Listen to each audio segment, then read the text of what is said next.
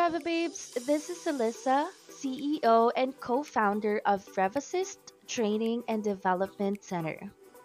We provide both paid and free training for aspiring real estate virtual assistants, equipping you with hands on experiences that will help you understand the real tasks of a Reva even before you land a client.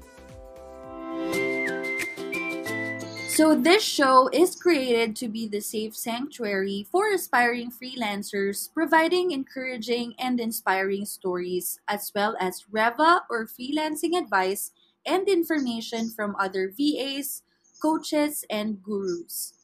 Welcome to the RevaPod, where real estate virtual assistants call home. Topic is going to be exciting. We have a very special guest. Her name is Rowena Cañada. And probably nakikita niyo na siya sa TikTok. Matagal na siyang freelancer and we are going to learn a lot of things from her, especially if hindi pa talaga kayo decided on the niche that you want to focus on sa pagiging freelancer. Lahat ba kayo dito ng mga nanonood as in sigurado na kayo sa sa niche or do you even know what a niche is? Diba? So, sigurado na ba kayo na you're going to be a real estate virtual assistant? Are you sure that you want to take calls? You want to become an appointment setter or a cold caller? Diba? So, yan yung ituturo sa atin ni Miss Rowena today. Okay? And if you have friends or family members who are not even sure what what niche yung gusto nilang kunin. Hi, Miss Rowena! Hi, hi, hi. Wait. Um, let me check. Hello! Hi.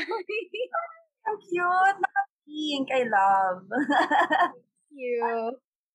Hello po! Magandang gabi! Good evening sa mga rave assist dyan. Hi, thank you! You can call, you can call them Reva Babes po. Oh, Revo babes. Hi. Good evening. Ano pong work nyo ngayon? I'm a social media manager and virtual assistant sa online education na niche. So, yeah. So, so, pero parang freelancer po ba kayo? Or, Mm, Ah, yes. Alright. So, sige po. Baka pwede nyo kaming bigyan ng a little bit background sa inyo. Ayan. Sige, sige. Let's go. Wait lang. um, okay. I prepared this slide. Uy, pa-slide. Sorry naman. Saka po yan. Sige, game. Wow. Okay.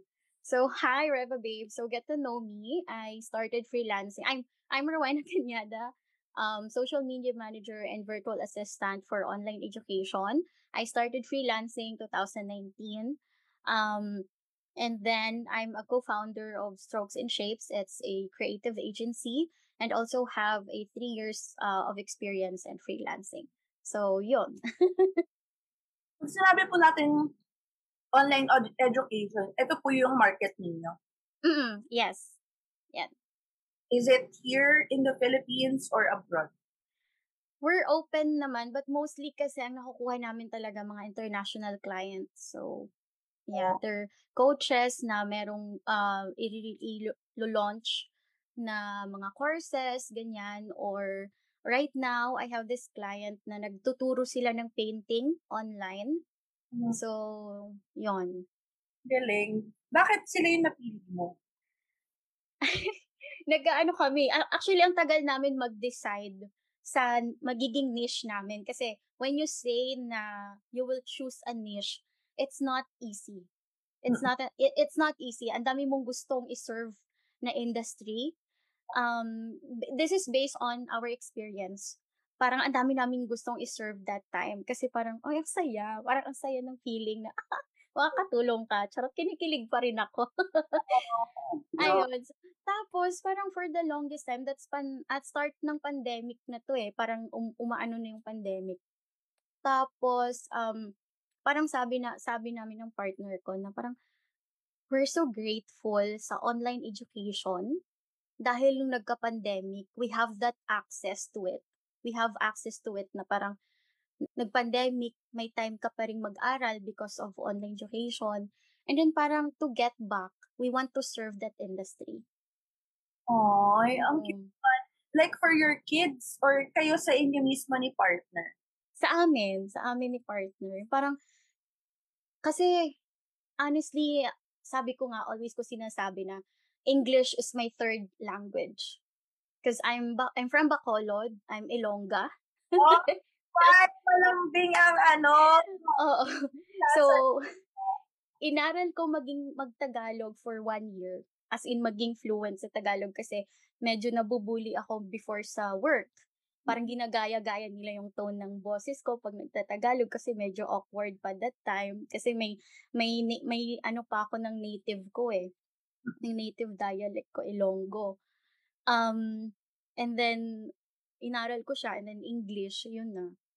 So, yun. Ah, na- dahil sa online education, ang dami kong natutunan. Ano, di ba? Pag ganyan, ang mamahal ng course. Mm. Yes, Parang true. po kayo ng peak na nakakaki- nakikita niyo ba yung courses nila or Oo. diba? nakikita, nakikita namin and the same time, ito yung maganda sa work namin because um sometimes, parang kami yung nagiging tester at beta tester nila. Yung parang kami yung unang beforehand. Kasi gumagawa din kami ng layout. May partner din, ginagawa niya yung layout ng ng courses din nila, ng website, ganyan. Tin, tung, nag, kumbaga parang tinutulungan namin sila to structure. Ay, ang cute. Tapos working kayo kasama mo si partner. Yes. Ay, ang cute Ganun siya. ko yan. Okay. So, I think you have a slide about how they are going to, ayan, niche down. So, sige. Sorry. ako. Na-excite na din talaga. Okay. So, so ayan, so let's go. Um, let's learn about niching down. So how uh, niching down can boost your growth and retention. So all of this are based on our experience. So first, aalamin natin, uh, so, okay, topic muna. So our topic is uh, what is a niche? Example of niches, uh, should you niche down? And then benefits of specializing in your niche. And then disadvantages, of course, um, how to niche down and a very short exercise that I will give you guys like an assignment or homework. and then after nito, um, if you want um my resources, just let me know. I'm open to share. Okay, so first, what is a niche? So, madami kasi akong naririnig na parang, yes, you can niche down sa, sa skills mo naman, or you can niche down sa industry. But the meaning of this is, it's an industry that you want to focus on and passionately serve for long term. So, that's the niche. And then, uh, example of niches, health and fitness, food and beverages, travel industry, yan, real estate, and online education. Next, um, there's nothing wrong to be a generalist as a newbie. Gusto ko lang ilagay ito sa inyo guys na hindi naman na- sinasabi na mali maging generalist, no? It's really okay as a newbie because you need to kind of parang kailangan mo alamin kung saan ka magpo-position in the long run. So, okay lang yan. Okay lang kung sa ngayon, uh, madami kayong siniserve na industry. But, this is for the people or the freelancers na gusto na talaga mag-niche down. So, yon. So, benefits of specializing in your niche. Um, so, number one, pag nag-niche down ka, so of course, you have the sales advantage, no? Palagi ka makakapag uh, settle ng client mo and you know how to compete na din sa market because you have that edge already for uh, um, um sa competitors mo. So, yeah. And then number two, price premium. You can charge higher and don't need to compete on price and you don't need to justify also your pricing. Based on our experience before, nung ako na lang, nung nag-generalize ako as social media manager, um, palagi akong kine-question, like parang, bakit ganyan yung pricing mo? Anong makukuha namin? Ganito, ganyan. But nung nag-start kaming mag-niche down, sobrang konti na lang ng mga objections na na-handle namin because they can really see the confidence and of course the edge sa mar- sa market namin. And then number three, you get control. They don't need to tell you what to do because you have already mastered and learned the industry enough that they don't need to dictate to you the process. So, may, ano ka na eh, confident ka na, alam mo na yung industry, always mo na siyang ginagawa. Parang consistently, meron ka ng client na same industry. So, alam mo na yung process, you already have the the strategy and everything. So, hindi ka na nila kailangan and i-dictate. Um, based on my experience, social media manager ako before and I'm a generalist, palagi pa, parang, palagi akong nangangapa sa mga processes ko and all. So, ayun. And then sometimes, yung unang client ko before and yung second client ko, um, palagi nila akong tinutulungan with the process and everything because I'm really, you know, yung pag social media manager ko kasi parang out of the blue lang or blessing in disguise. So, yon You can definitely turn down projects then that don't fit na your criteria. So, you have this standard na kumbaga when you have a niche, you have the standard already And if hindi siya pasok, uh, that's why this discovery call is very important then talaga when you have this prospect or clients. So, yeah. And then number four, becoming your industry's go-to expert. You did it in many times, of course. You gained results and testimonials, which means you have an edge over others. Client will stay and also they can refer the same uh, people in their industry. Like you can get uh, also retentions or mga clients ibabalik talaga sa'yo when they really see that you're really the expert in that industry. So, yon Sino bang gustong maging go-to expert dito? so, yan siya. And then, disadvantages, of course, um, meron din naman disadvantages pag wala kang niche. Number one, you always need to gain proof of work in each industry you always need to prove yourself. Parang ganon. If you don't have a niche. Kasi sa dami-dami ng siniserve mo, like for example, meron kang client sa food, meron kang client sa real estate, meron kang client sa online education, parang palagi mo always to prove yourself. Kasi parang all over the place ka baga kung parang ganon. And then second, you always need to negotiate or explain the reason behind your pricing and your packages you always need to handle objections and palagi kang mag-negotiate because uh, feeling nila you're not, you know, you're not really that expert or confident when it comes to your pricing and your packages or your services.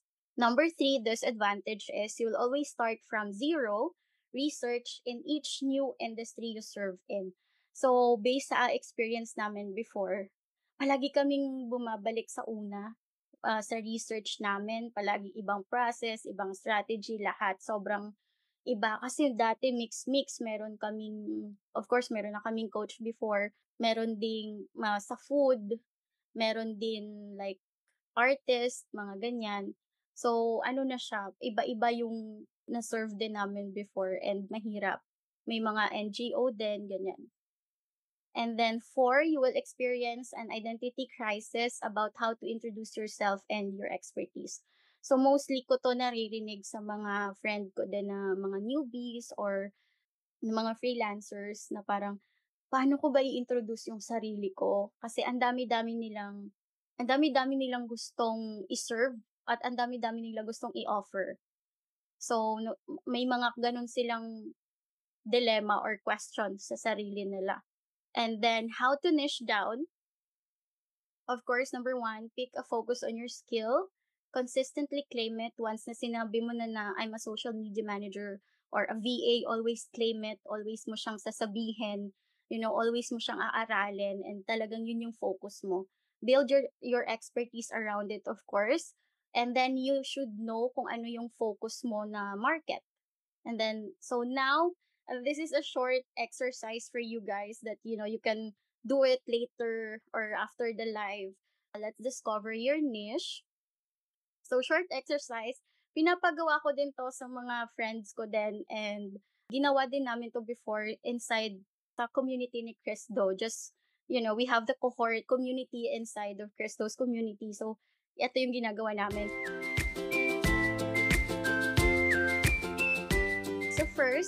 What is the primary skill you can offer? if you want to be VA or a social media manager, list down three industries you want to serve and give your reason for each industry why you want to serve them. Like from the heart or you know, you can pick a rate from 1 to 10. 10 is the highest based on the opportunity or market in that industry. So, yon. And then, so what's next? Of course, nag-exercise ka na, no? Ginawa mo na yung short exercise natin, nagpili ka na ng skill mo, nag-list down ka na ng tatlong industry, and then nag-rate mo na. So, kung sino yung pinaka-highest doon, of course, you need to do. So, what's next? You need to do research, in-depth research about your chosen industry. Do market and competitor research. Of course, kailangan natin yan. Hindi tayo pwedeng mag-shoot ng arrow na walang target and then do SWOT analysis, which is strength, weaknesses, opportunities, and threats. So, guys, sa lahat, Coach Isa, di ba nagpa-register po tayo or something? Tama ba? No, pero ang daming viewers. ah, okay. Thank you sa mga viewers. Uh-uh. So, ayun. So, sa mga viewers dyan, just message me and I will share with you guys our market and competitor research na template. So, yon Yun yung maibibigay ko lang sa inyo for now. May kasama na yon na SWOT analysis and battle cards inside. So, just let me know if you want the template. Ang galing. Ang question actually, so nag-monitor ako dito sa ano sa comment. Oh my God, sige go. uh, lahat sila, Miss Rowena, they are struggling. So, ito sabi, what is the in-demand niche daw?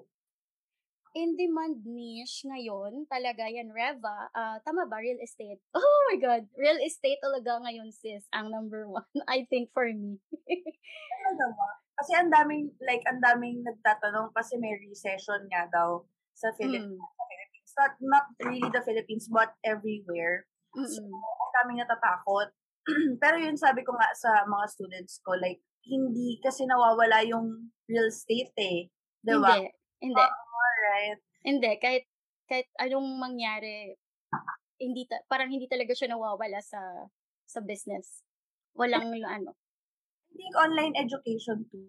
Yeah, yes, right? yes. Sila yan. Sila, medyo travel industry is not so-so lang. Since pandemic, then recession and everything.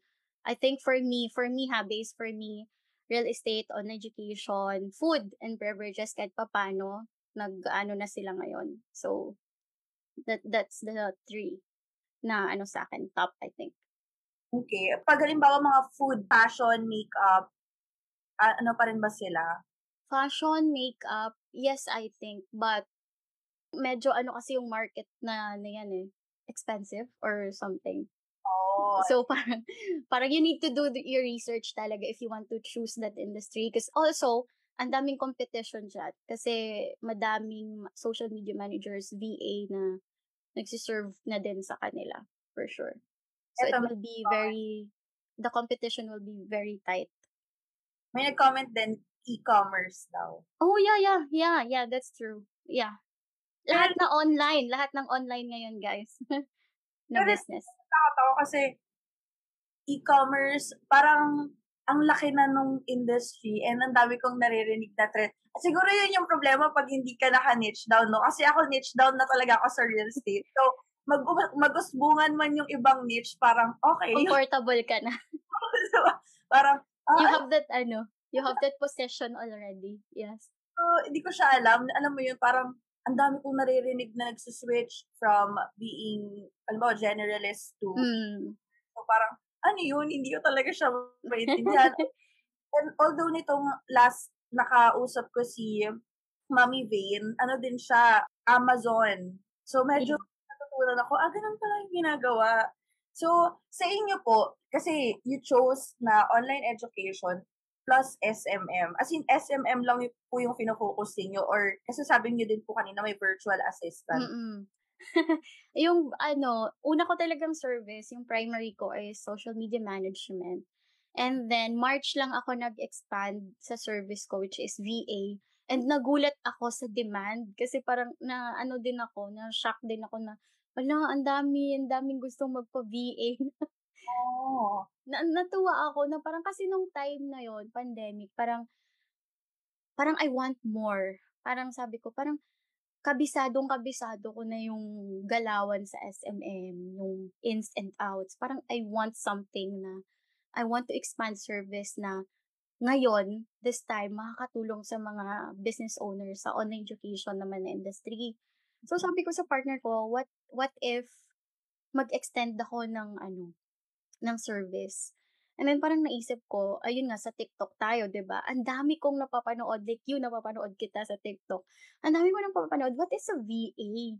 Tapos nag-research ako, syempre nag-aral din ako, inaral ko din siya, yun, nagkuha tayo ng mga courses, ganyan. And then, sabi ko sa partner ko, sige, open ako ng VA service ko sa sa March. So, nag-announce kami dun sa community na, na sinasalihan namin, it's international community siya actually from of course, Tito Chris though, ang dami-dami talagang gustong magkuha ng services. Pero, the, ano naman, the downside is, I don't have the team pa for for VA. Ako pa lang. So, parang sabi ko, I think I can handle at least, ano lang, max lang muna ng two or three sa ngayon. And part-time. Kasi ayoko munang mag, mag full, magkuha ng full-time. So, yun siya. Na nagulat ako actually sa demand ng VA. Oo pag online education, since gumagawa ako ng course, parang ramdam mm. yung demand. Ginagawa, like, meron akong five team na VA. Mm-mm. Parang lahat kaming ngarag, lalo maglo-launch ng, ng uh, September 5th. So, Mm-mm. parang ako mismo as um, an owner, medyo ngarag din ako. So, alam ko yung pressure ng mga VAs na nag-help out sa akin. So, True. Ayan, and, and ayan, madami silang sabi nila, um, ito si Nico from the... Sorry, hindi ko nakikita yung mga questions. Wait. Ay, sorry, sorry. Um, saan ko ba makikita? Kasi sila, um, Miss Rowena, dun lang din ako tumitingin. Pero sa ito, slides? Ay, I mean, namin sa nandito Facebook, Facebook group? Ah, Facebook page, okay. Kaya po ba? Ayan, sabi Gail, undecided, especially wala kang background sa papasukan mong niche. May background Mm. sa edu- sa online education before. Wala talaga. Nanggaling lang kami dun sa parang I we want to serve in return sa value na nabigay ng online education sa amin. Wala talaga at all. Nag-research din kami, inaral namin. Hindi kami agad-agad nag, nag-announce na mag-open kami ng services for online education. Hindi kami agad-agad nag-announce. We really took time to research, uh, to understand the industry and um pero of course hindi pa naman namin siya na master na master no kasi if you will calculate I think mga na sa two years pa lang kami right now na nag nag-offer talaga and mostly ngayon nakukuha namin is website and I think I have three lang na management sa or na management sa online education. And puro pa sila retention din. Um, mga bumalik na mga clients, ganyan. So, oh, hindi, hindi din namin siya before talaga. Eh, wala kaming background sa online education before. Talagang yeah. ni-research. Research talaga is the key, guys. Ako Gano, din, ako din before, Miss Rowena, wala din akong real estate experience dito sa Pinas. Mm Oh. So, Ah, sa, anong ano pong ano nyo, Coach Isa? Ano po yung local or international? Ay, international po siya, pero parang hotel, hotel yung account mm. ko. Nagpapalit nice. ng hotel. Tsaka car, parang ganun. So, mm. layo. Hindi ko talaga, ano, hindi ko siya alam. So, totoo yun. Pero ako po kasi, nung, sa akin naman, nung nag-start siya, na ma-love ko yung real estate kasi yung first ever client ko na nagbigay sa akin ng chance was mm. real estate agent. Oh. So, parang dun ko na-discover, ito pala yung industry niya na akala ko kasi nagko-calls lang ako. Tapos nung nalaman ko na na, na um, ang tawag dito, parang you are, parang kasama ka sa journey ng sellers. True. And sabi ko, True sabi ko, ano pala, iba pala yung feeling. Kasi akala ko, mm. calls ka lang, gano'n. So, ayun. Mm. parang, parang may question ako sa Coach Isa, like parang what motivates you to stay in the Riva or tama ba Riva industry? Actually, ano po, kasi ano din ako eh, aligaga akong tao. Alam hindi ka narinig sa'yo na parang ang dami mong gustong i- i-serve, ang dami mong gustong Mm, discover. true. Ganon. Parang hindi ako yung tao na iba-box mo lang. Parang ganon. Mm. So, real state, sobrang natutuwa ako na everyday meron akong nadidiscover na bago. Ay, meron palang ganito, meron palang ganyan. So, yun, sabi ko, siguro ito talaga yung right industry for me. Kasi meron meron at meron akong nadidiscover everyday. Oh, yun ang maganda. Sa inyo din ata, as, um, as online education naman yung inyong sinaserve, I think. There you Oo. True, madami, madami. Actually, ang sinasabi nila na pag um, nag-niche down ka, it will be boring for the long run. I think for us, no. If you're really um, re, um, always updated dun sa nangyayari sa industry mo and everything, I think hindi siya boring. And hindi naman po ibig sabihin na pag nag-niche down po kayo, eh, talaga you will close your doors for other opportunities. Of course not ang ano lang natin doon na kailangan natin mag-niche, mag-niche down for us to have focus talaga and alam mo yon kasi kailangan natin ng stable na ano eh, na income and everything. I think that's yan yung naging ano sa amin, pinakamalaking tulong na nag-niche kami because nung nag-niche kami, uh, we gain stable income and naging stable din kami dyan sa industry na kami na yung go-to din expert nung mga tao. Like for example, yung client namin si Anat, ah, palagi kaming nire-refer sa mga kapwa niya rin na online educators, like coaches na gustong um, gumawa ng courses. So, yun. And sa ngayon, I have this client naman na sobrang out naman din sa sa industry namin.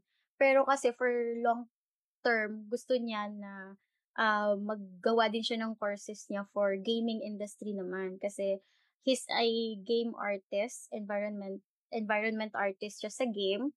Um, so sobrang ano naman, sobrang out sa niche namin. Pero kasi yung long-term goal niya is to build a ano din, uh, to be a content creator and to be an educator din sa industry niya. So somehow kinuha pa din namin siya kasi parang gusto ko pa din ma-challenge sa ibang industry. So parang gano'n, parang don't close your doors if you think kaya mo namang i-handle, if you think hindi naman mako-compromise yung ibang clients mo and everything. And of course, kailangan natin ng pera. of course, don't close your doors. Don't close your doors. Yun lang. Yes, so there you go. Yun din sinasabi ko sa kanila. Like, halimbawa mag-start kayo ngayon as social media manager or appointment setter. In the Mm. pwede naman na, halimbawa, comfortable na kayo doon. Pwede nyo nang tagan, diba? True. naman kailangan na ano na, ito, ito na siya forever and ever. Yeah. Diba? There you go. Ayun, sino? Ay, ay, Sammy, yung baby girl ko, palaging nandyan. Rowena, ayan, good evening daw po. How do we know what's the best niche for us? I I think nagbigay ka na po kanina. No? yeah. Um, you can do the short exercise uh, that I shared. Um, I think pwede nyo naman balikan tong live. Tama po ba, Coach Isa? Yes. And then, uh, just DM me and pwede ko naman din i-share sa inyo yung slides. Yan, Ayun, yung copy. Magpapapromote tayo mamaya ng social channels ni Miss Rowena follow nyo siya, okay? Ayan, Amazon daw. Diba? Reva, Reva Oo. na Yan, talaga. e-commerce. I think Amazon is e-commerce, right?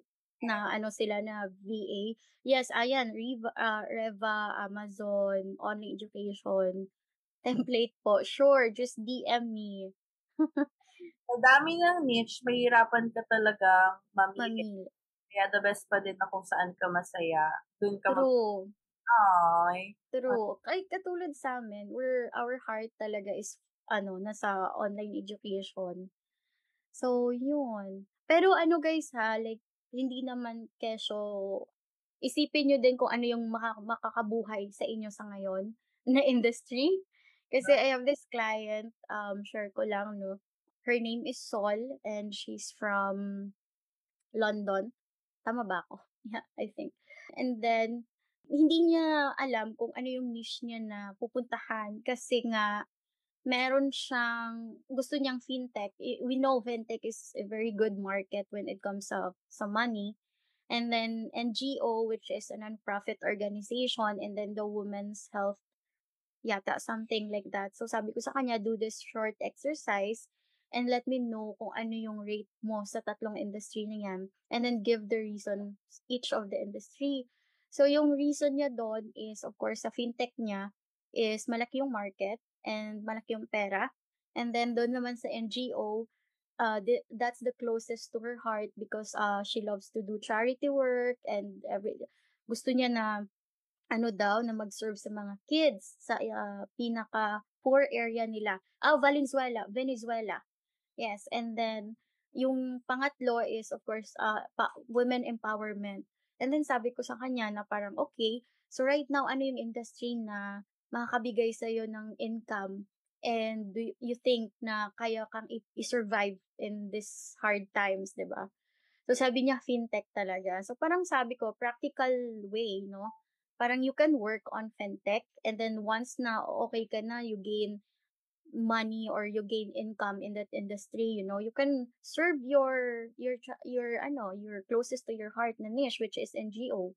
Mm-hmm. So you you also need to think like in a practical way or you think in based on your passion. So that's the two that you need to consider. Gusto ko yun. Diba? Hindi ka talaga makakapag-provide ng charity work if you don't have the money. True. True.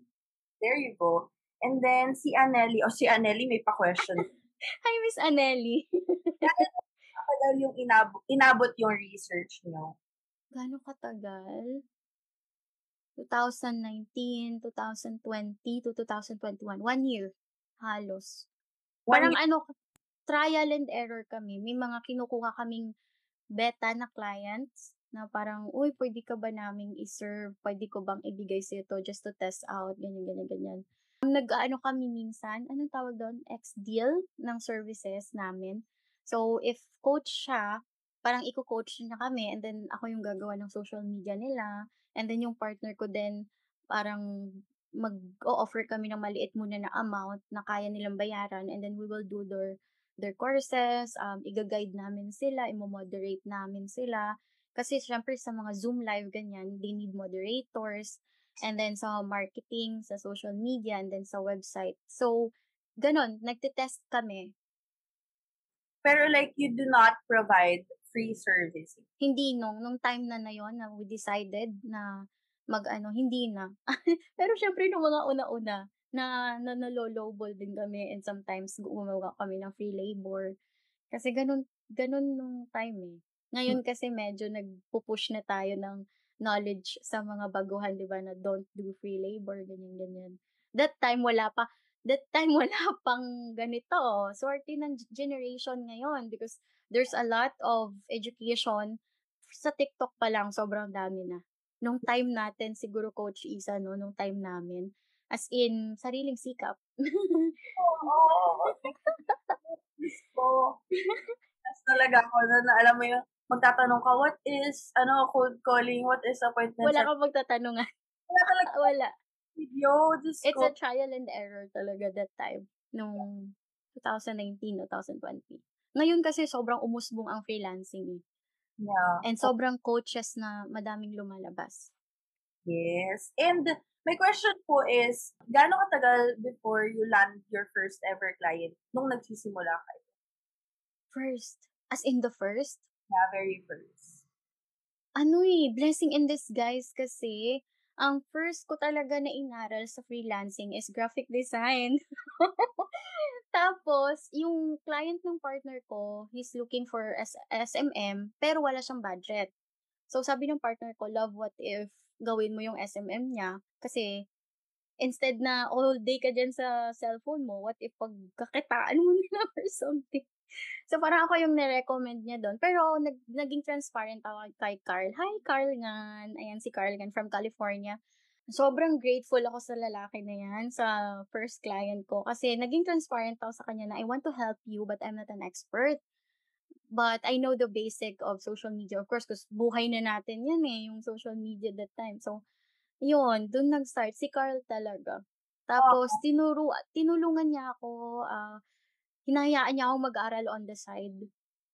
Yun. Like, ini-enroll ka niya, ganon? Hindi naman. May mga ganon. Tapos, may mga sinishare din siyang resources sa akin.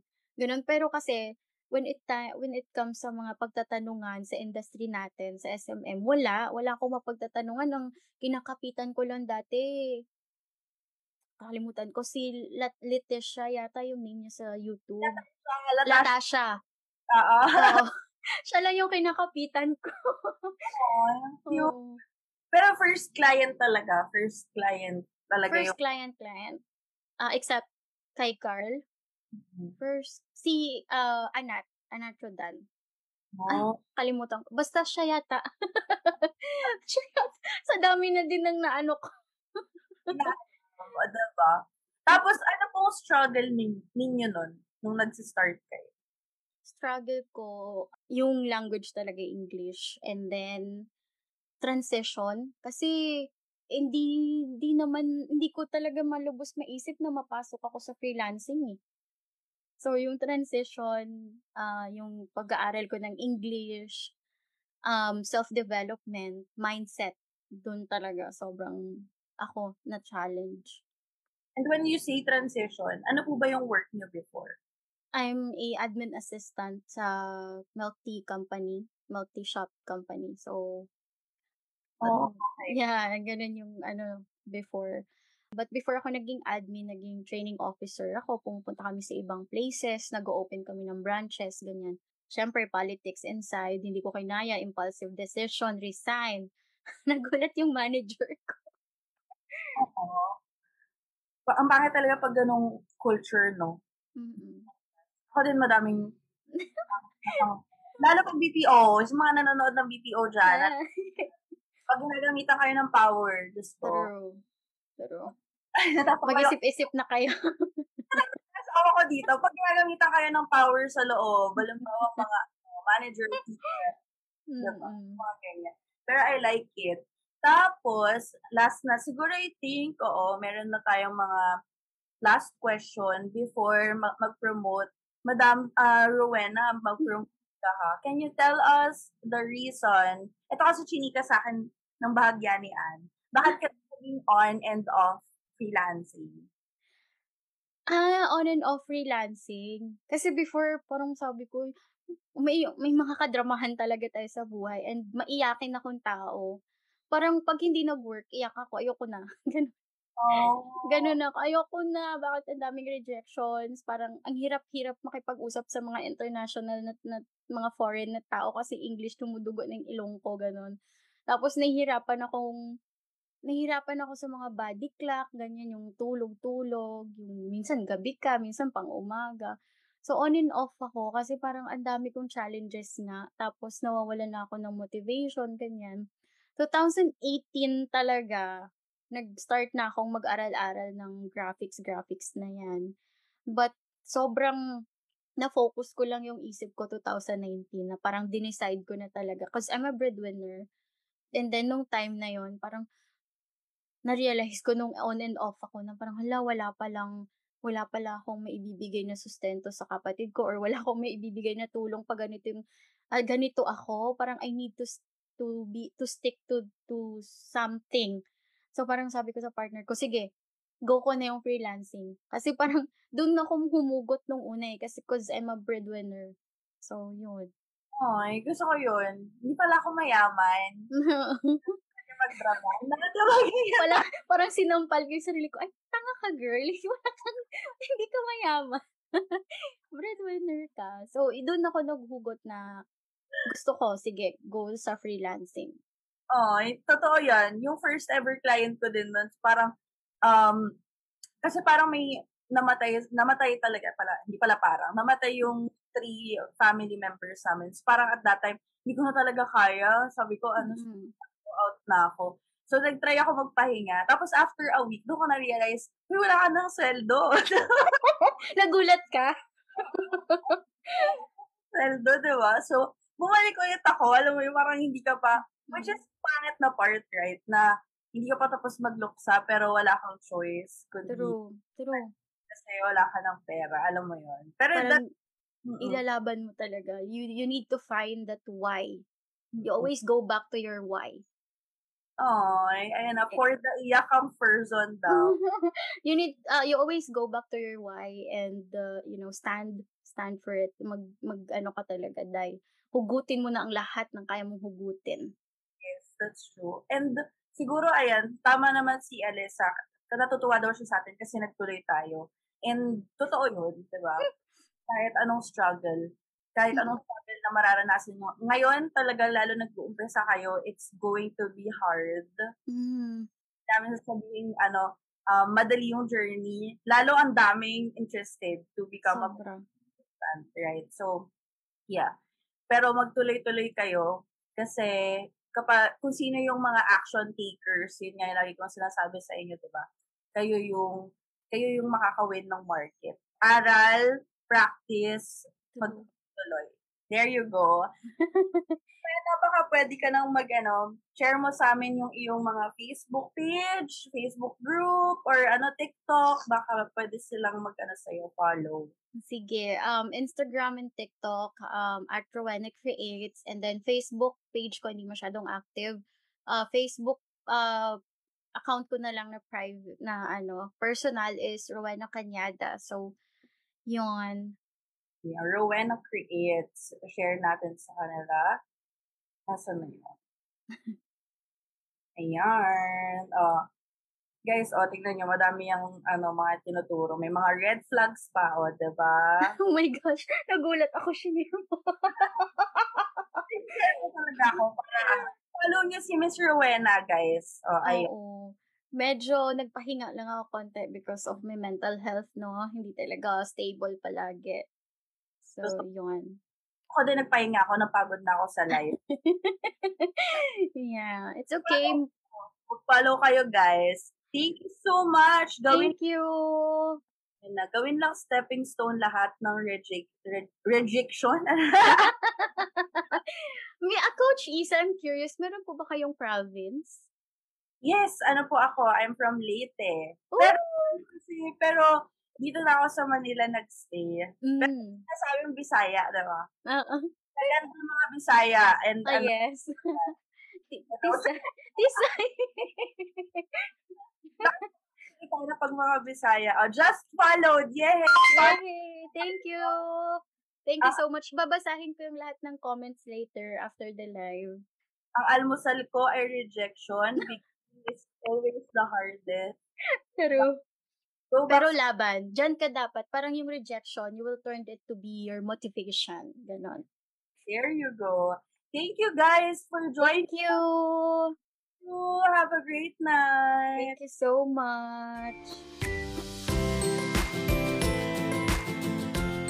You have been listening to RevaPod, the home of real estate virtual assistants. This has been your host, Alyssa, and if you enjoyed the RevaPod episode for today, we'd love for you to follow us on Spotify. Thank you and see you on the next episode. Bye!